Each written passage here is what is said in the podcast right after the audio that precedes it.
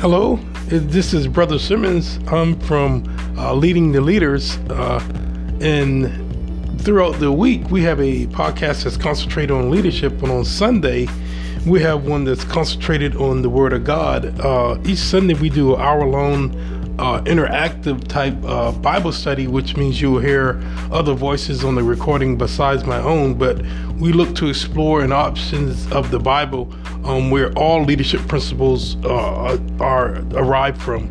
Uh, so we want to invite you uh, each Sunday here uh, to join us and have your Bibles with you, and we will open up what the Word of God says so that we have a closer walk with Jesus and have a, a more formed understanding of the Word of God. So, welcome and thank you for listening. You thank God for another day that He's allowed us to come before Him with exceeding joy. And uh, like we said before, we're going to going to Genesis 3 as our main subject area. Um, prior to that time, though, we want to look at uh, questions that we had and see if we can get anything that and the the purpose behind the questioning is that you use it through throughout the week, not the um, not necessarily how you want to say, okay, I answer the questions or whatever. That's really not the purpose behind it. So um, let's go to the questions that we have, and let's start there.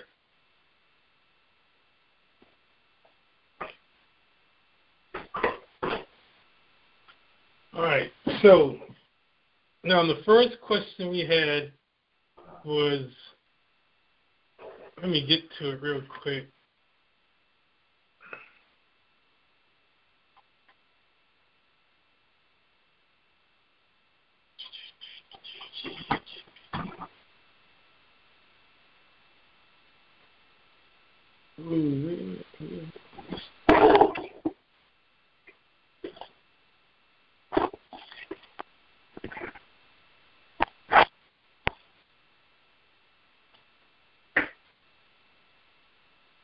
Okay, so the question is, what is the purpose of God saving someone?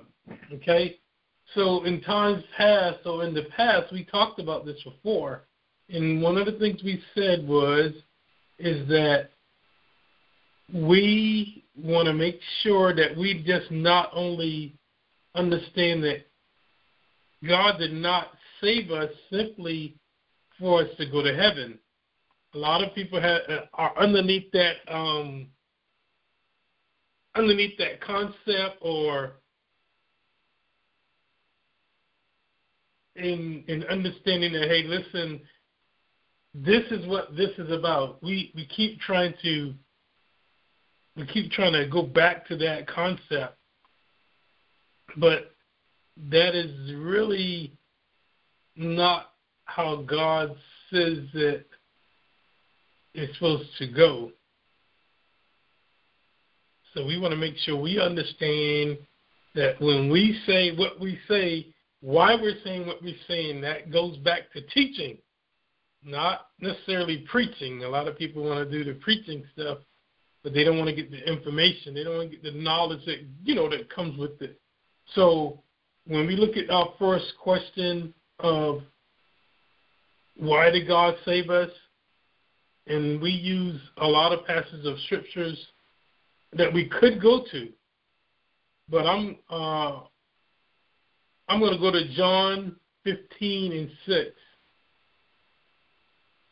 Let's go to John 15, 6 real quick.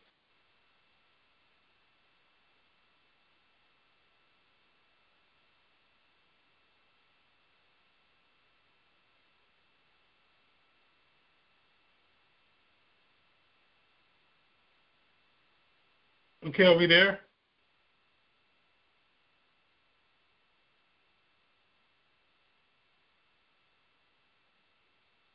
You said yeah. John? Yeah, John fifteen six. So John fifteen chapter. Okay, what does John fifteen six say? It says, If a man abide not in me, he is cast forth as a branch. No, no, no, no. Whoa, whoa, whoa, whoa. That's not John 15 and 16. Oh, no, excuse me. John 15, 16. Oh, 16, okay. Yeah, 16. I said 6, I meant 16. Okay, that says. So John 15 it says, Ye have not chosen me, but I have chosen you, and ordained you that ye shall go and bring forth fruit, and that and that fruit shall remain, that whatsoever ye shall ask of the Father in my name, he he may give it he may give it you. Okay. So he didn't save us simply that, so that we can get to heaven. Because I keep hearing that all the time. Oh yeah, I'm going to heaven because I'm saved. According to what Jesus is saying here, first of all, he says, "Ye have not chosen me, but I've chosen you and ordained you that you should go forth and bring forth fruit." Okay, what is that fruit that he's talking about? Because it's hmm. not. That is not because a lot of people think that as a Christian, we're in the business of saving others or bringing others to Christ. That actually is not your job. Is the fruit you? The fruit, you could say the fruit is you, but more closely, the fruit, the fruit that you bring forth is your life living. Mm. It's your life living. Because look what it says that you go forth, bring forth fruit, and that your fruit should remain. So that means your life living is consistent with the new life that you have that's wrapped up in Jesus. And then we get confused with the last part of this whatsoever you ask, I'll ask of the Father in my name, he may give it to give it you. We get that confused. It has nothing to do with me. It has to do with me being able to do what God has called me to do. Because He ordained you. When you ordain somebody, it's, you put them into an office or, or, a place where they're supposed to do what? They're supposed to serve a certain. They're supposed to serve in a certain capacity. So it doesn't mean that when I come to Jesus and I can tell Jesus all these things that I want, because he's like an ATM or he's like a bellhop. I ring a bell and he comes running and then I tell him what I want, and he give it to me. That is not fruitful or not at all. And we talked about, I think, last Sunday, at least two Sundays ago, there be no growth in that at all. If that's the kind of relationship we have with Christ, there is absolutely no growth, and the Bible commands us to grow in grace, in the knowledge of God. It don't say that that that, that is um, optional. That's not what it says. It says that if you are if you are in God, if you're in Christ or what have you, then you must grow in grace. Because if you do not grow in grace, then what you're doing is you're actually dying.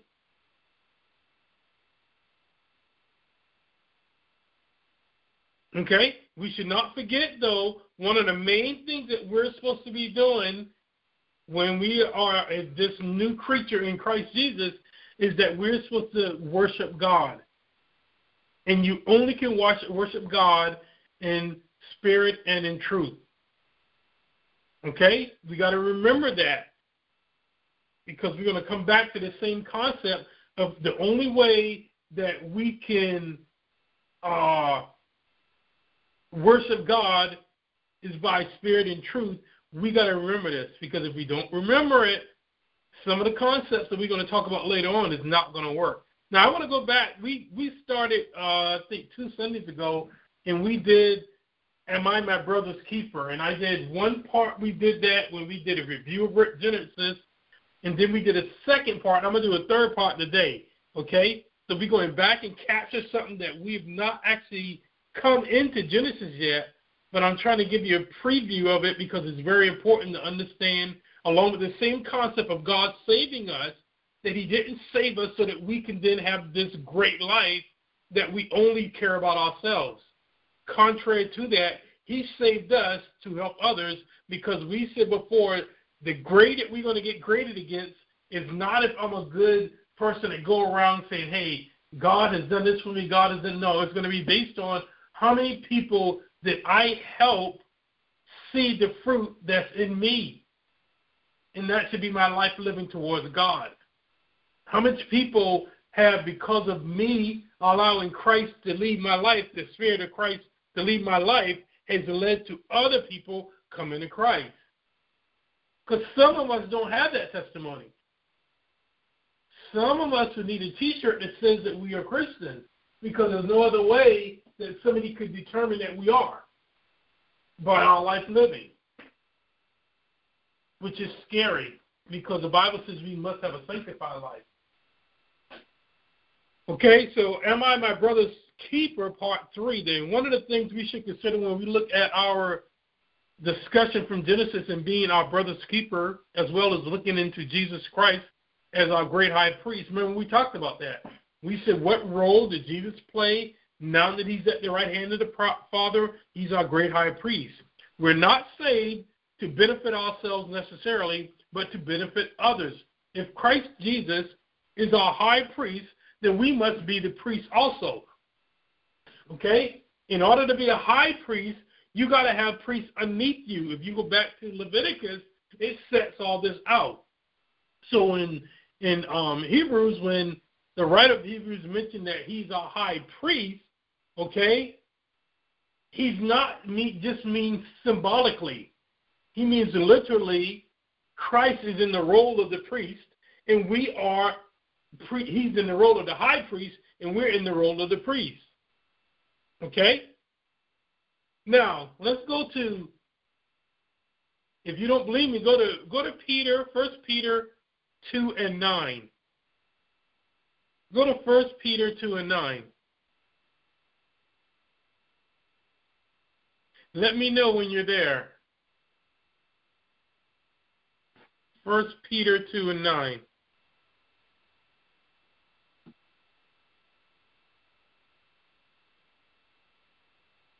I'm there.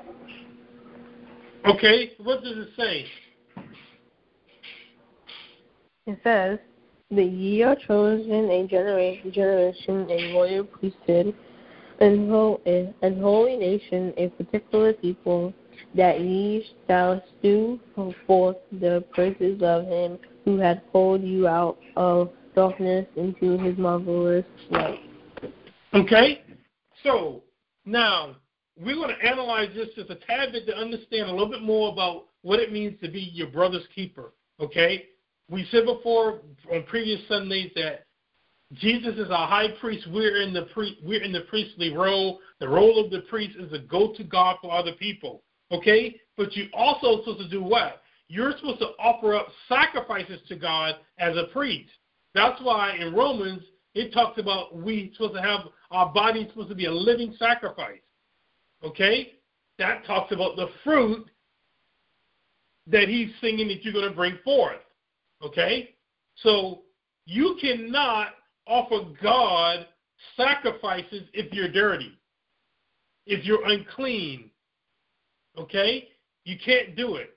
One of the things you remember back in Leviticus, when we studied the tabernacle, you had to have, there was a basin there that you had to wash your hands and your feet before you could go into the place, the holy place.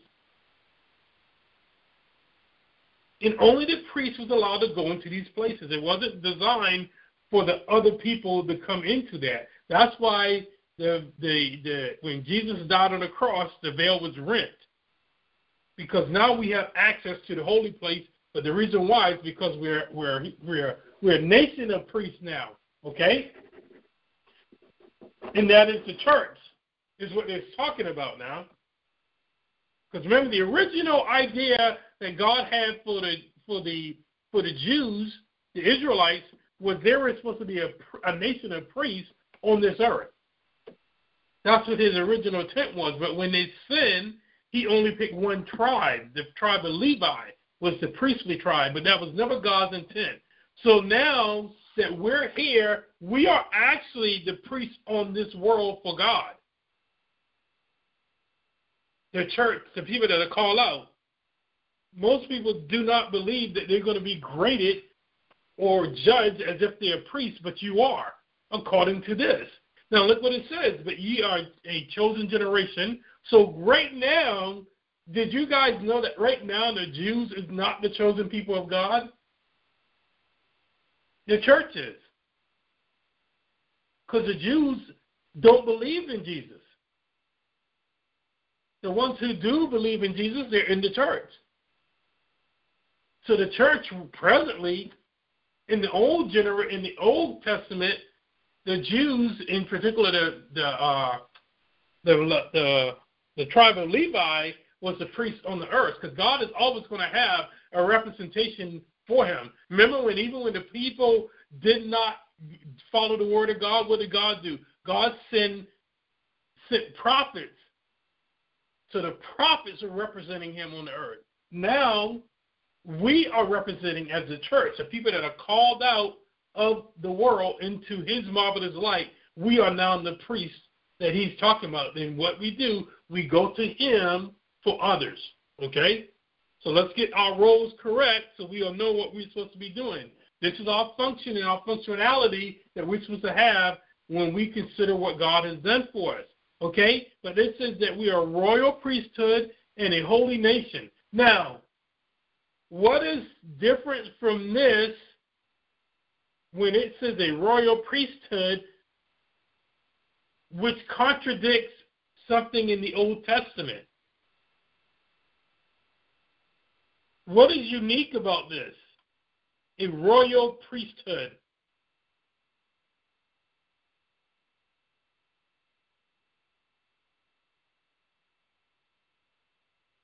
In the Old Testament, let me ask you guys a question. In the Old Testament, did they ever mix the priesthood and the king? Because you got to be no. royalty in order to be a thing. They never did that. Matter of fact, you remember King U, uh, Uzziah? King U, King U, Uzziah actually was a was a holy king. He was a he was a righteous king. He did the plan of God. He followed the word of God. But when he went and poured incense on the altar, he the God, God smite him with leprosy. And he spent the rest of his time out of the kingdom, basically because he couldn't rule. Remember, according to according to the the Jewish law, when you became a leper, you had to be you had to separate yourself from society. You could not live in with the people. So they basically he was living in seclusion the rest of his life because he was smoked with leprosy. Why was he smoked? Because he took on the role of the priest. So why did God smite him with leprosy though? Because when we come to the New Testament, the Apostle Peter is saying that we are a royal priesthood. What's the difference? One is under the um, well, the one is under kingdom of God, which is Jesus as our King, and the other one is under the worldly um, kingdom. Now, look, Christ was not yet given, okay? And so that's why they never, when you look at, if you look at from time and how God was dealing with men the whole time, he always has a format. And so when King Uzziah did what he did, he was trying to fast forward the plan of God and elevate himself that the only person that can take that role is Jesus. The only person who can make this a royal priesthood is Jesus. Because why? He's a priest of, after the order of Melchizedek forever. So he's the only one can do that. Just like Moses in the desert when he struck the rock, when he was supposed to talk to it, he was messing with Jesus. And when you mess with Jesus, God, it gets his attention. And like I said before, if you read, I'm not going to do it. If you go to Second Chronicles, the 26th chapter, and go to King, uh, King, uh, Second Kings, the 15th chapter, in there tell you about King Uzziah, and he actually was a good king, and the, and the, the nation of Israel prospered underneath him because he did a lot of stuff. He was he he believed in fidelity to Yahweh, the the true and living God, but he did one thing wrong when he took on the role of the priest because only Christ can take on the priest, the role of the priest and the king together, which is what we are doing, but Christ is already given. He's a high priest, and we told, and we said it before, when he comes back, he's coming back as a king. Now, all those things that he's that that Christ is, he's still he's still those things. It's just that in certain times he's in certain positions where he's doing certain things for the betterment of others, not himself. Because he's making intercession not for himself, but for us. So this is the difference, and this is why we should be extremely humble, and we should be extremely thankful, and we should be we should be extra extra careful to give God praise because of Jesus and we're the position because when we're inside Him, when we're when we linked up with Him, when we yoke with Him, we get certain things that only He's entitled to. And they did not have this ability in the Old Testament. Okay? Now, let's go to the next question. What does the Bible say about, or does it support equality since, since God is always good? Okay? And we, we answered this today. We see that it seems that the entire world wants equality and thinks to, to have equal output. So we keep hearing this about equal output. The only thing is, is this supported by Scripture? To find the answer, let's consider the Scriptures and not our own opinion in this matter. Because I got a lot of Christians, they want to give you their opinion when they should be giving you Scripture. If you believe something, you should be able to go to Scripture and say, the reason why I believe what I believe is because of this Scripture. Now, if you got the Scripture wrong, you're going to get the interpretation of it wrong. Okay? But let's go to Matthew 25 and 14. Let's go to Matthew, the 25th chapter, the 14th verse.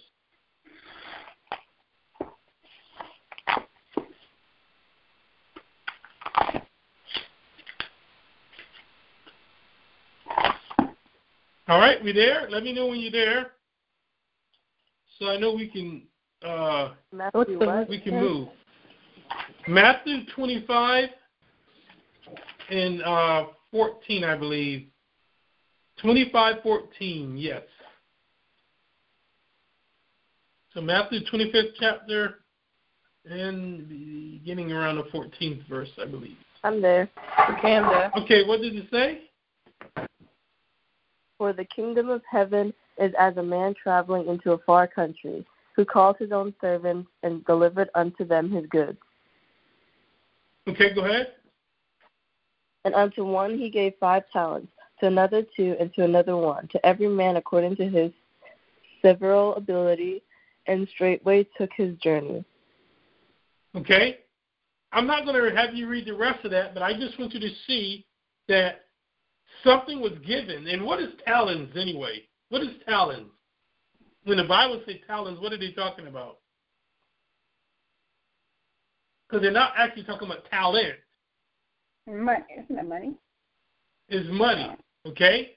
So so when when when he's giving out these amounts, you notice he didn't give everybody the same amount. He said according to every man according to his several ability. So God is giving you certain abilities and he's going to give you certain resources for you to use. But it's not equal the world talks about this equality stuff, and it's not biblical at all. And what they're really talking about anyway is they want they want the ability to say what's equal. Mm-hmm. They really don't care about equality. They care about them being the people that's issuing out the equality so they can give it out how they want to give it. But it's not biblical, and we should call that as such. When we hear all this nonsense, we should know that's directly from the devil because it's not from the Bible. All right? Now let's go to Matthew, the 13th chapter. We stay in Matthew. Matthew, the 13th chapter, the 23rd verse.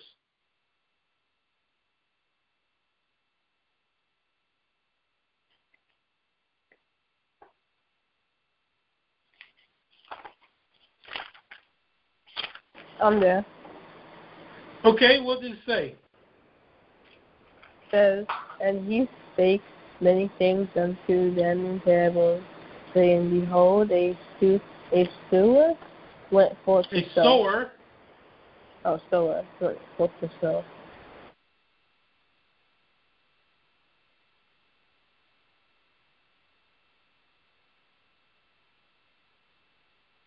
Hey, CJ, can you hear me?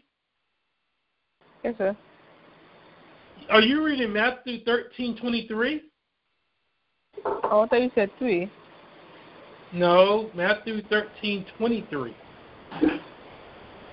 God says, that he that received in into the good ground, he is that heareth the word and understand it, which also the beneath truth and bring it forth, some of hundreds hundredfold, some sixty and some thirty.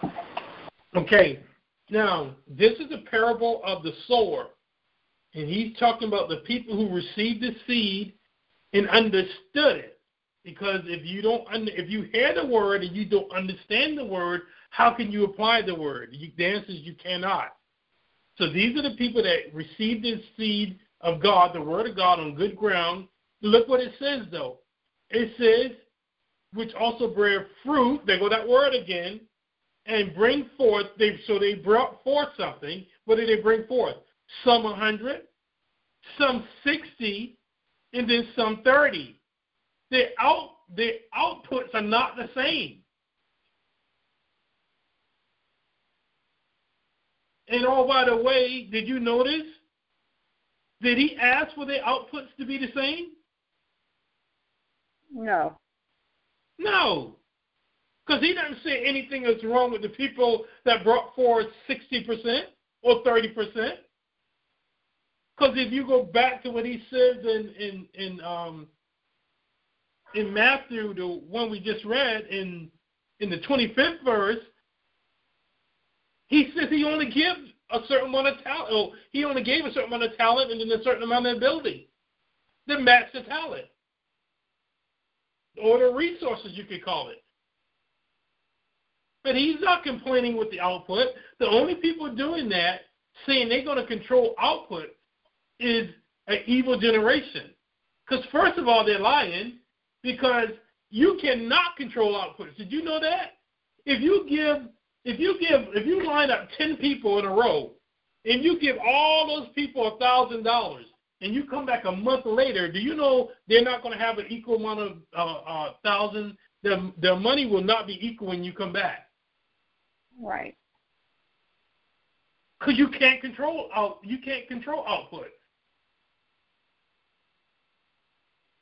and nor should you control inputs because it's by God who controls this. Okay, and then one other verse we want to look at. Go to Romans 12 and 3. Romans 12 and 3. Let's go to Romans 12 and 3. And let me know when you're there. I'm there. Romans 12 and 3 says what? For I say, through the grace given unto me, to every man that is among you, not to think of himself more highly than he ought to think, but to think soberly, according as God hath dealt to every man the measure of faith. Okay, God has given everybody a measure of faith. A measure of faith, or it says the measure of faith. So there is no excuses for when we have something to do and then we're worried about the outputs. We're worried about, oh, you know, that person over there is doing tremendously well and I'm not doing his, his thing. Well, God has determined that. So if you got a problem with that, who you should be really consulting is God. And you could ask him if you get to heaven why he did what he did. But I don't know if you question God a little too much. I don't know that you're going to make it there. Okay? The only thing that the Bible teaches about equality, because I want to get you the other side of the coin here, is that we are we're created as equals. Okay? We are sinners equally. When it comes to Jesus, the same way that we operate, we're going to be judged one day. That's equality. That's what's equal. But this is where the comparison stops. Because even in the judgment, we're going to be judged differently. The people who have the Word of God and are responsible for delivering are going to be judged more severely than those who do not.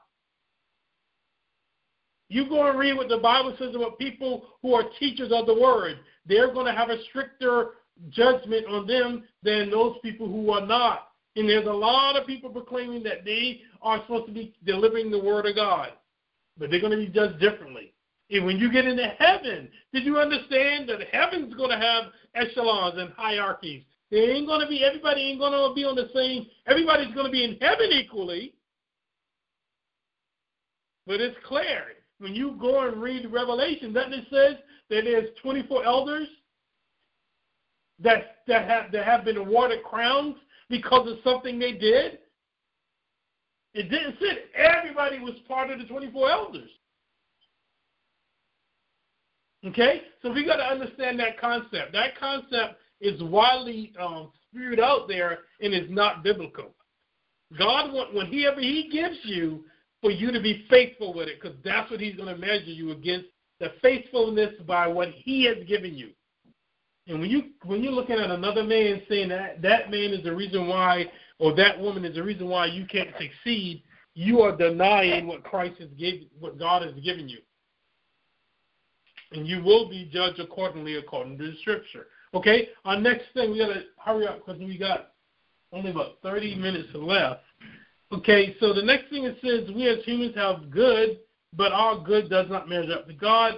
Is why we and this is why we need Christ as a Savior. Okay, and this is all this thing is it begs for an a an explanation an explanation of, of sorts. And look, I'm gonna I'm gonna fast forward through this, and I'm gonna give you guys what I have. Okay, it says in Mark 10:17, and when he had gone forth into the way, there came one running and kneeled to him and asked him, Good master, what should I do that I inherit eternal life? In 18 it says, And Jesus said unto him, Why callest thou me good? There is none good but one that is God.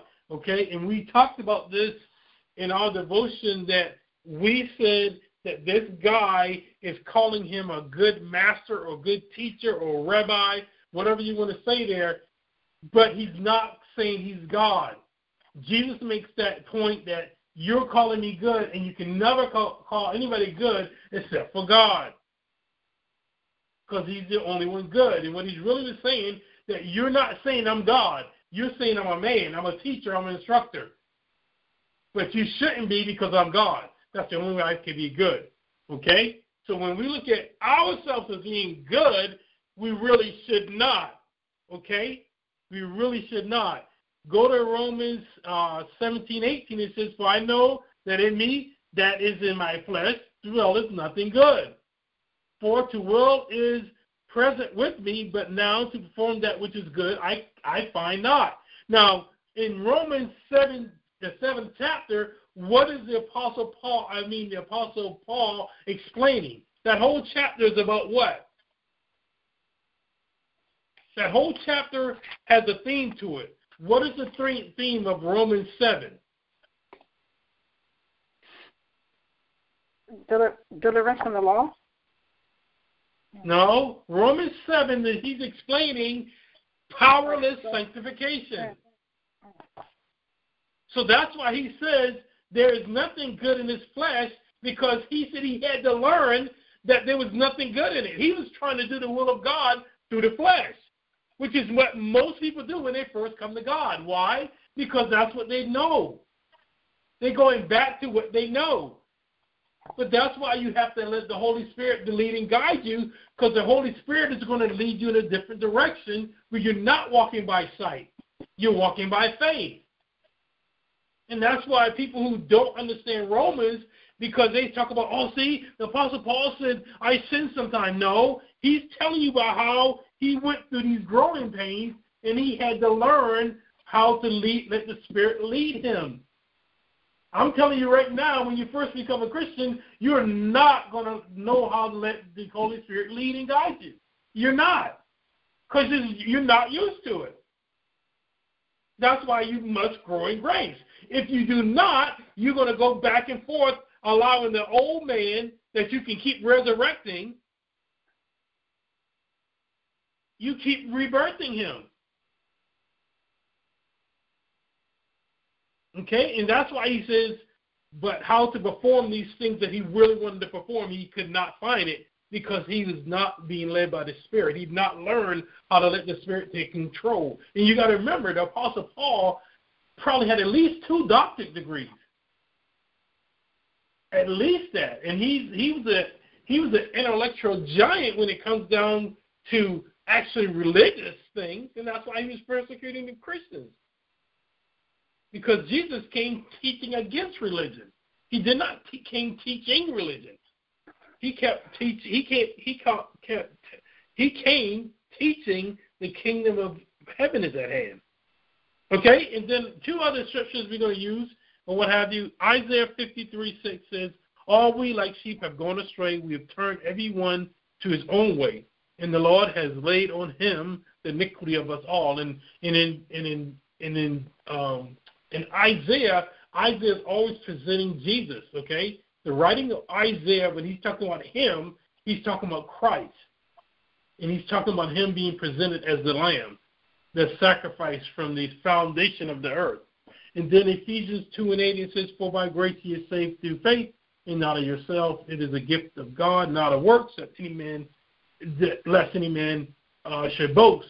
And we're going to go back into that a little later. Um, but but all this is basically under when we think we have some good in us, we really shouldn't think that because that's that's the way that you will not get to God by saying you got good in you. Okay, the next one is what is the only way to approach God? Okay, you must come with a humble heart. All right? Never in pride. And today, many Christians, so called Christians, are full of pride and they think they can approach God, but you cannot. In John 4 24 says, God is a spirit, and they that worship him must worship him in the spirit and in truth. It means I must take off this this persona when I come to God. Go to 2 Corinthians 3 and 12. Go to 2 Corinthians 3 to 12 real quick, and then we got to go. We got to move on. 2 Corinthians 3 and 12. In 2 Corinthians 3 and 12, it says, Seeing that we have such hope, we use great plainness of speech. Verse 13 says, Not as Moses when he put on a veil over his face, that the children of Israel could not steadfastly look to the end that which is abolished. Okay?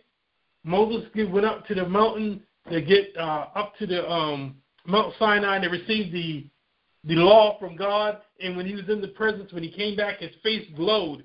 But as he walked among men, it dissipated. It was going away. It was diminishing. And so he put a veil because he did not want the people to see that.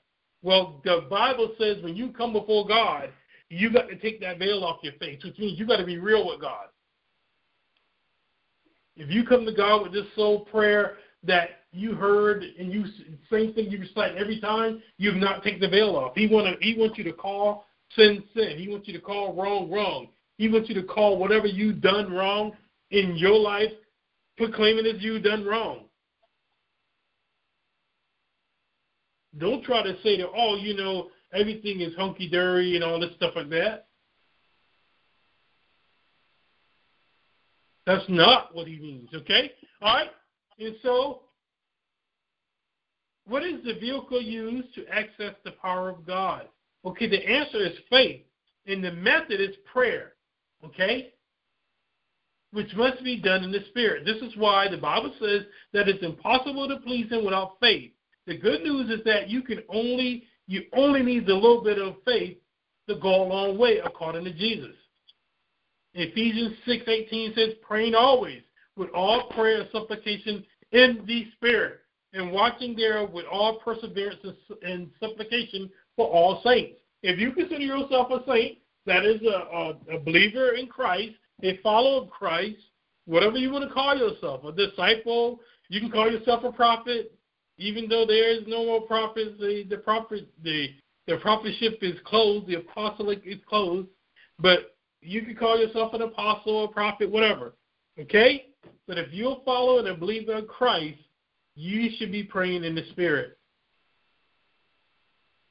Look what it says in Matthew 26, 41. Watch and pray that you enter not into temptation. The spirit is the spirit indeed is willing, but the flesh is weak. What does Jesus mean by that when he says that? When he says that the spirit indeed is willing, but the flesh is weak. What does he mean by that?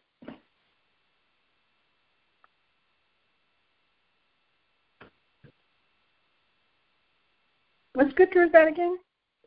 Yeah. Matthew 26. Matthew 26 and 41. I believe if I have that right.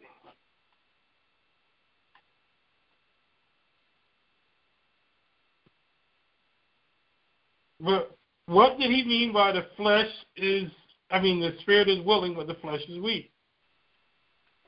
I I think it means that. Well, I. Hold on, let me go to the Bible.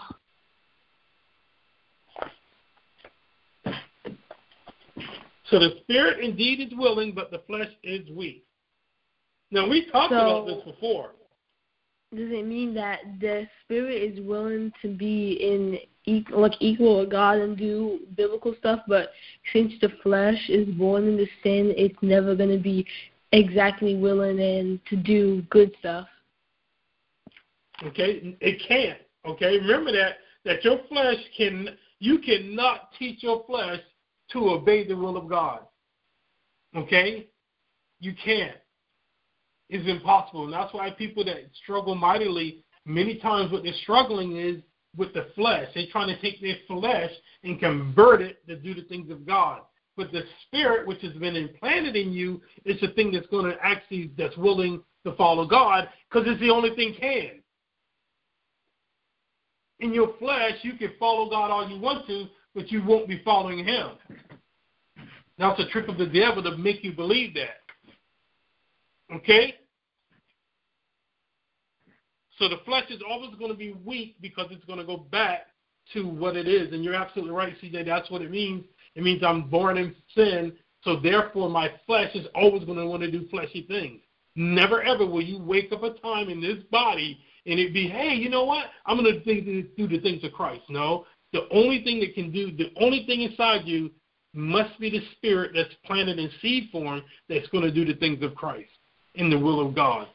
Okay? Let's make sure we understand that so we don't go out thinking that we're going to convert the flesh like a lot of people are doing.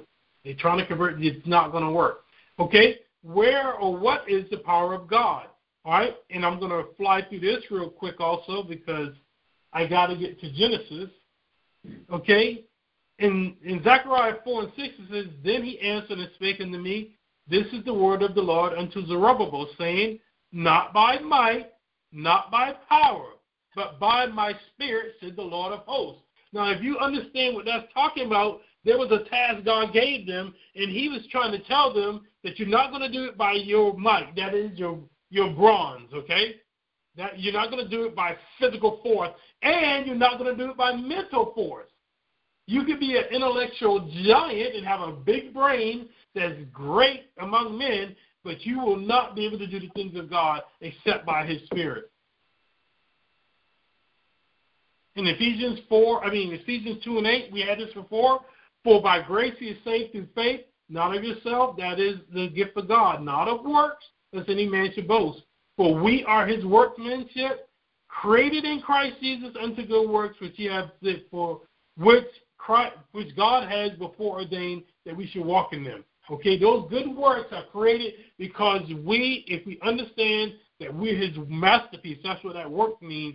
But once again, though, it's talking about the the when it talks about the the power of God, it's talking about the grace that God has given you because you're now in Christ Jesus. And believe it or not, Jesus is the grace that has the power. Remember the Bible says he's full of grace. That's why Jesus said, without me, you can do nothing. You'll be just like a little branch up there hanging. You won't get any power. Okay? So now that we're saved through grace, we don't have to worry about the works of the flesh. Okay? We understand that when we look at what it is that we're supposed to be doing, that the power center is going to be from the grace of God. And what that grace is that He gave us is Christ. That's our centerpiece. If you go back to, for example, when we talked about how I break a stronghold, is what? It's remembering my position in Christ. That's why I don't understand how the Christian nation in churches all over this world are teaching that there's a different power base. They say, "Oh, the power is in the in in in, in numbers." Power is not in numbers. Then God said that He's going to confound the numbers. He says, "If you're if you're in Me, you can have a small number and you can do great things." I don't know why we're attracted to those numbers. Those numbers mean nothing unless God is attached to it. I mean, didn't God tell um, Gideon um, to, to, to dwindle down his army? He went from 30,000 to 300. Because God don't need numbers. We do. All right? So now let's go into let's go into Genesis. We stopped off at the remainder of time, which is about 15 minutes. I want to spend in Genesis 3. Okay? So let's go to Genesis 3. And we started off last time, or where we stopped off at, was we had just looked at the woman being out of place, okay, because she's having a conversation, which is a illegitimate conversation with the serpent, which is being influenced by the devil himself. And what she's doing is absolutely an abomination. Okay? Excuse me, guys. So let's pick off, huh? Did we skip a question? Did we go why is? Yeah, I, I'm not gonna do. I'm not gonna do that question. I'm going to Oh, okay. Okay, I'll do it next time if God be willing. So we go into Genesis four is where we're going to pick up at. And the serpent said unto the woman, Ye shall not surely die. Okay, this is where we left off at. Once again, we're going to pick up where where we see Eve is out of place because she is holding a conversation with the serpent, and then go on to make decisions for the family without the counsel of God. She is doing so. In doing so, she's placing her needs above the needs of the family because God instructed them on how the family should run. Since she never changed, since God has never changed that, it means today that God is still the authority on how the family should be operating. Instead, we believe that we know better than God, even though He's the one who established the family. Therefore, it is easy to see that He should be the only authority on how the family should run smoothly. We have moved so far away from this today that we should we should know and look and believe that our way is better. Why do we believe that? Is because if you look around and everybody's doing it, and, and it don't matter how many people are doing it, but if you look around and you see everybody doing it, as a Christian, you should question should you be doing it. The chances are very great that if you are being led by the Spirit, you will not engage in the same type of behavior as the world. We speak on this previously that women in general have stepped down. Did you know whenever you step when you whenever you move out of a position that God put you in is a step down. It's never a step up. Ever. God put women as a helpmeet, which we did, which we described that in Genesis two. Or was it one? Previously, in, in we we previously discussed what it means to be able to help me. That was the position God put women in. Today, women are out of that position and they're they're happily going to do what they want to do because the world is telling them it is okay to do it. The tragic part about it is that same concept is leaked into the church because the church is doing the exact same thing. It's teaching that you could do two. You can follow what the Word of God says, and you can follow what you want to get done. Now, that is not biblical at all. In 1 Corinthians 10 21, it says, Ye, that's all of you, cannot drink the cup of the Lord and the cup of the devils. You cannot be partakers of the Lord's table and the table of the devils. Don't let anybody tell you that you can. It's a lie. When you as a father, you as a mother, you as a husband, you as a wife you as a daughter, you as a son, whatever your position is, when you step out of the role that God has put you in, is a step down. It's never a step up. The only person that's going to tell you to step up is the evil one. The devil's going to tell you, let me tell you what this step up. Isn't that what he promised Adam and Eve? When you eat the fruit, it's going to be a step up, man. You're going to be his gods. Because look what it says in verse 5. For God does know that in the day ye eat thereof, then your eyes shall be opened, and ye shall be as gods, knowing good and evil. Okay? Once again, we see that the devil is giving out half truths, which is a whole lie. He did this when he was talking about you should not surely die, and again when he's saying that they will become as God. This is only partially true, and always the part he's leaving out is the most important part. If you recall, when Satan tempted Christ in the wilderness, he did the same thing. As a matter of fact, if you look at the temptation of Jesus, that's in Matthew 4, you'll see the same order as he did with Eve in the garden. The exact same order. You go and read it in Matthew 4. Not now, on your own time. But it's the exact same order. Now, verse 6 says, And when the woman saw that the tree was good for food, and that it was pleasant to the eyes, and a tree to be desired to make one wise, she took of the fruit thereof, and did eat, and gave also unto her husband with her, and he did eat. Now, we're going to stay here for the rest of the time. We ain't going no farther. I got some other notes, but I won't be able to get to it. Okay, so let's stop here and let's acknowledge what is going on. Now, if we are to understand that none of this would have been possible unless Eve would have believed the lie for herself.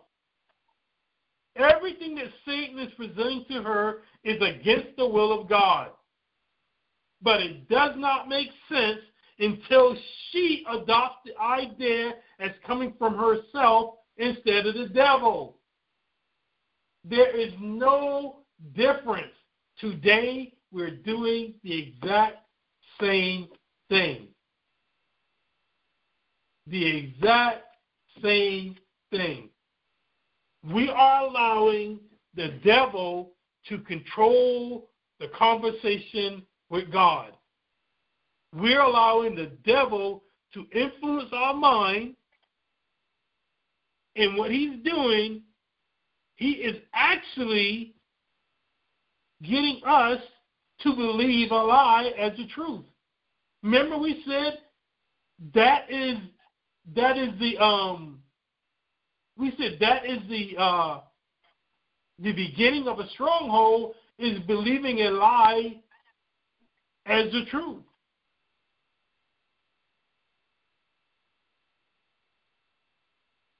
Matter of fact, go to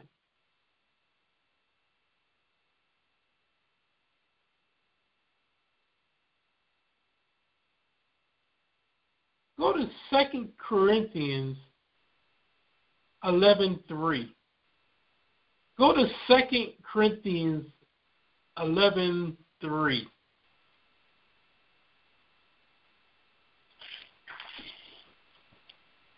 I'm there. Okay.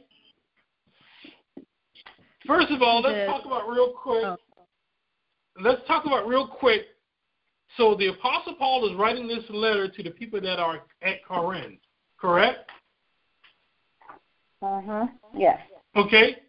He's writing this letter. This is his second letter he's writing to them, but but the people at Corinth are what we would call worldly Christians, babes in Christ. Okay? Now, one of the things he's talking about, look what he says in verse 3. Who said they were there? Go ahead and read verse 3. Me. Okay, here we go. But I fear least by, by any means, or less by any means, as a serpent beguiled, beguiled Eve through his su- subtlety. Subtitly. So Go ahead. Subtitly. So your mind should be corrupted from the simple, simple oh. Simplicity. So repeat that. Simplicity. Simplicity that is in Christ. Okay, so this letter he's writing now, okay, and he's trying to tell these people something. He's saying, look, I fear that the same thing that happened to Eve is happening to you guys. So what happened to Eve? The Satan Satan fed her with lies. Okay? Well, excuse me, let me go back. Satan started a conversation that was based on half truths, which are lies. They had the conversation until Eve adopted the lie, and then Eve actually went through, which was really simple. What does he mean from the simplicity that's in Christ Jesus? They could they could do everything in the garden except for one thing. You can't get no more simple than that. There was one thing that God gave them a commandment that they could not do. And the devil whole conversation was around not all the other un, unmeasurable things they could have done, but the one thing that they couldn't do. Don't let the devil trick you guys to uh, believe so, that you should be talking about something that God has already said you can't do. Because that's an unholy conversation. And it's always going to end bad. It's going to end badly because the only thing, once you started talking about it, the only thing that can happen is that that person can convert you. That's why a certain conversation and certain ideas that you should reject immediately. Somebody trying to tell me, oh, we should talk about Christians and homosexuality. No, we shouldn't. Because God has already spoken. And unless you God, which the last time I checked you're not, that ain't a conversation I'm going to have about anything. Because it'll be a conversation about nothing.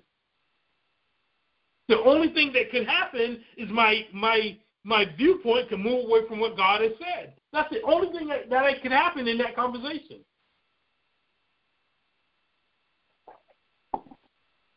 Just like somebody want to have a conversation about same-sex marriage. Dude, I'm not having a conversation about same-sex marriage with you. God has already spoken. And unless you God, I don't need to talk to you about it. Because I'm going to rather believe God who made marriages and instituted it than a person who's operating in it and saying, I got a better plan. I'll be foolish. See, see, see following Christ is actually simple. Because either you're in him or you're not. Either you're looking for that narrow way or you're not. It's very simple. You know who makes it complex is when we have our own opinion ejected into Christianity. That's the only thing hard about Christianity.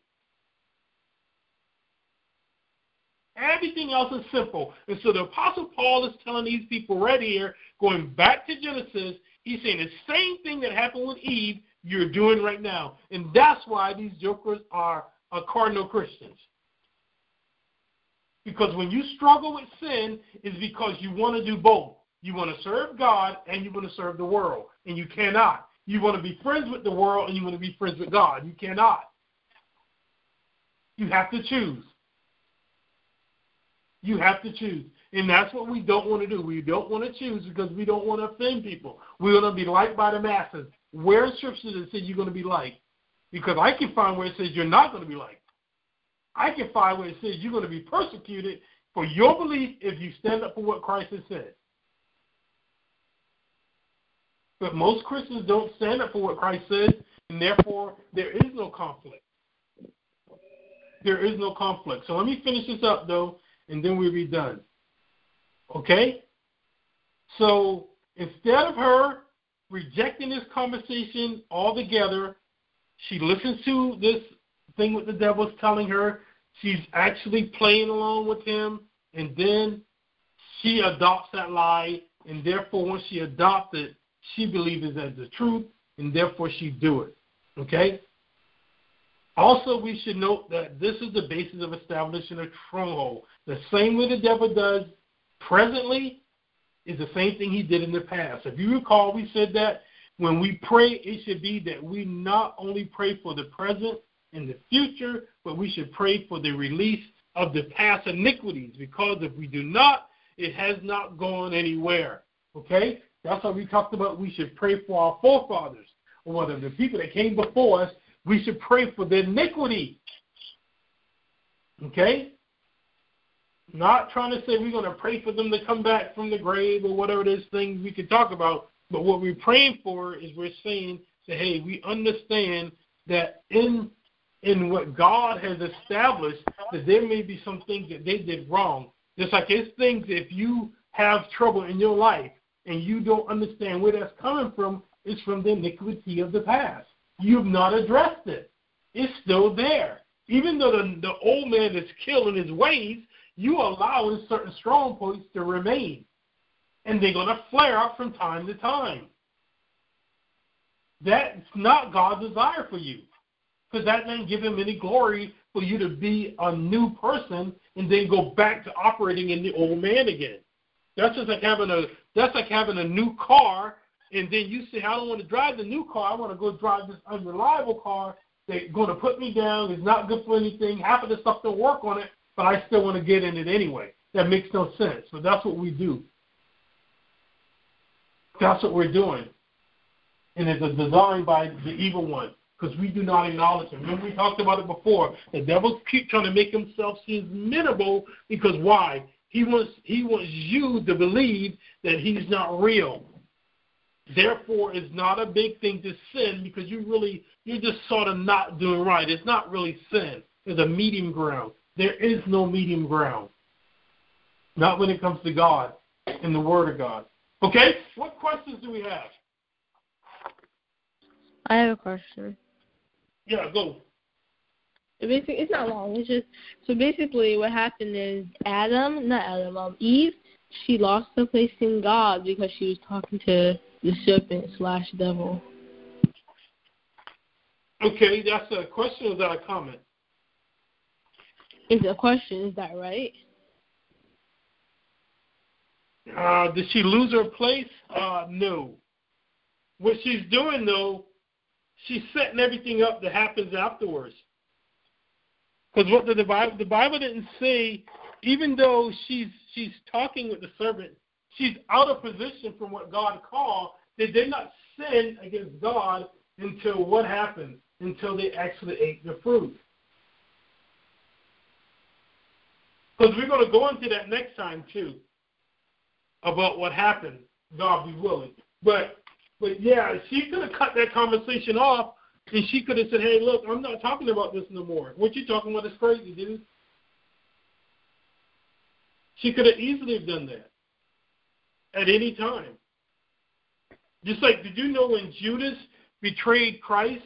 You know, he could have come back and and even though he even though he uh had already um, he'd already basically told them where Jesus was at and how he was going to single them, you know, he still had a, a chance to get right with God. He chose not to.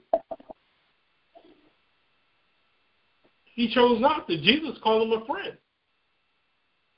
And he knew what he was going to do. So there was always a chance for even Judas to come clean. But just like with Adam and Eve, we're going to find out instead of them coming clean, what do they do? They try to hide. And that's the thing that we got to make sure we do not do. Okay? What other questions do we have?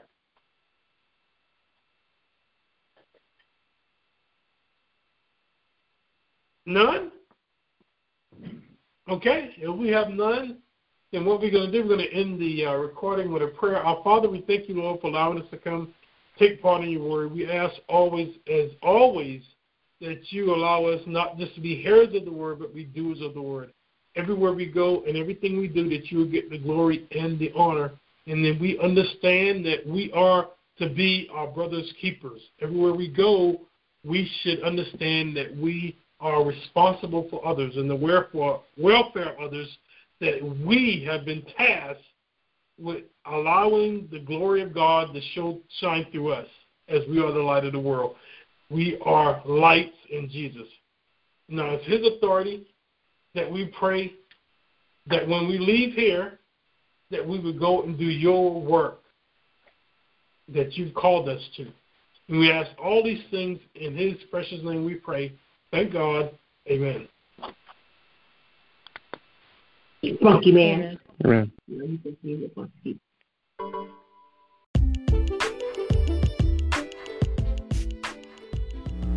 Hello, and thanks for listening to our, our podcast today. Uh, we really appreciate it. We hope that there was something said that would have you have a deeper walk with Jesus and your knowledge of God has been expanded based off of the Word of God.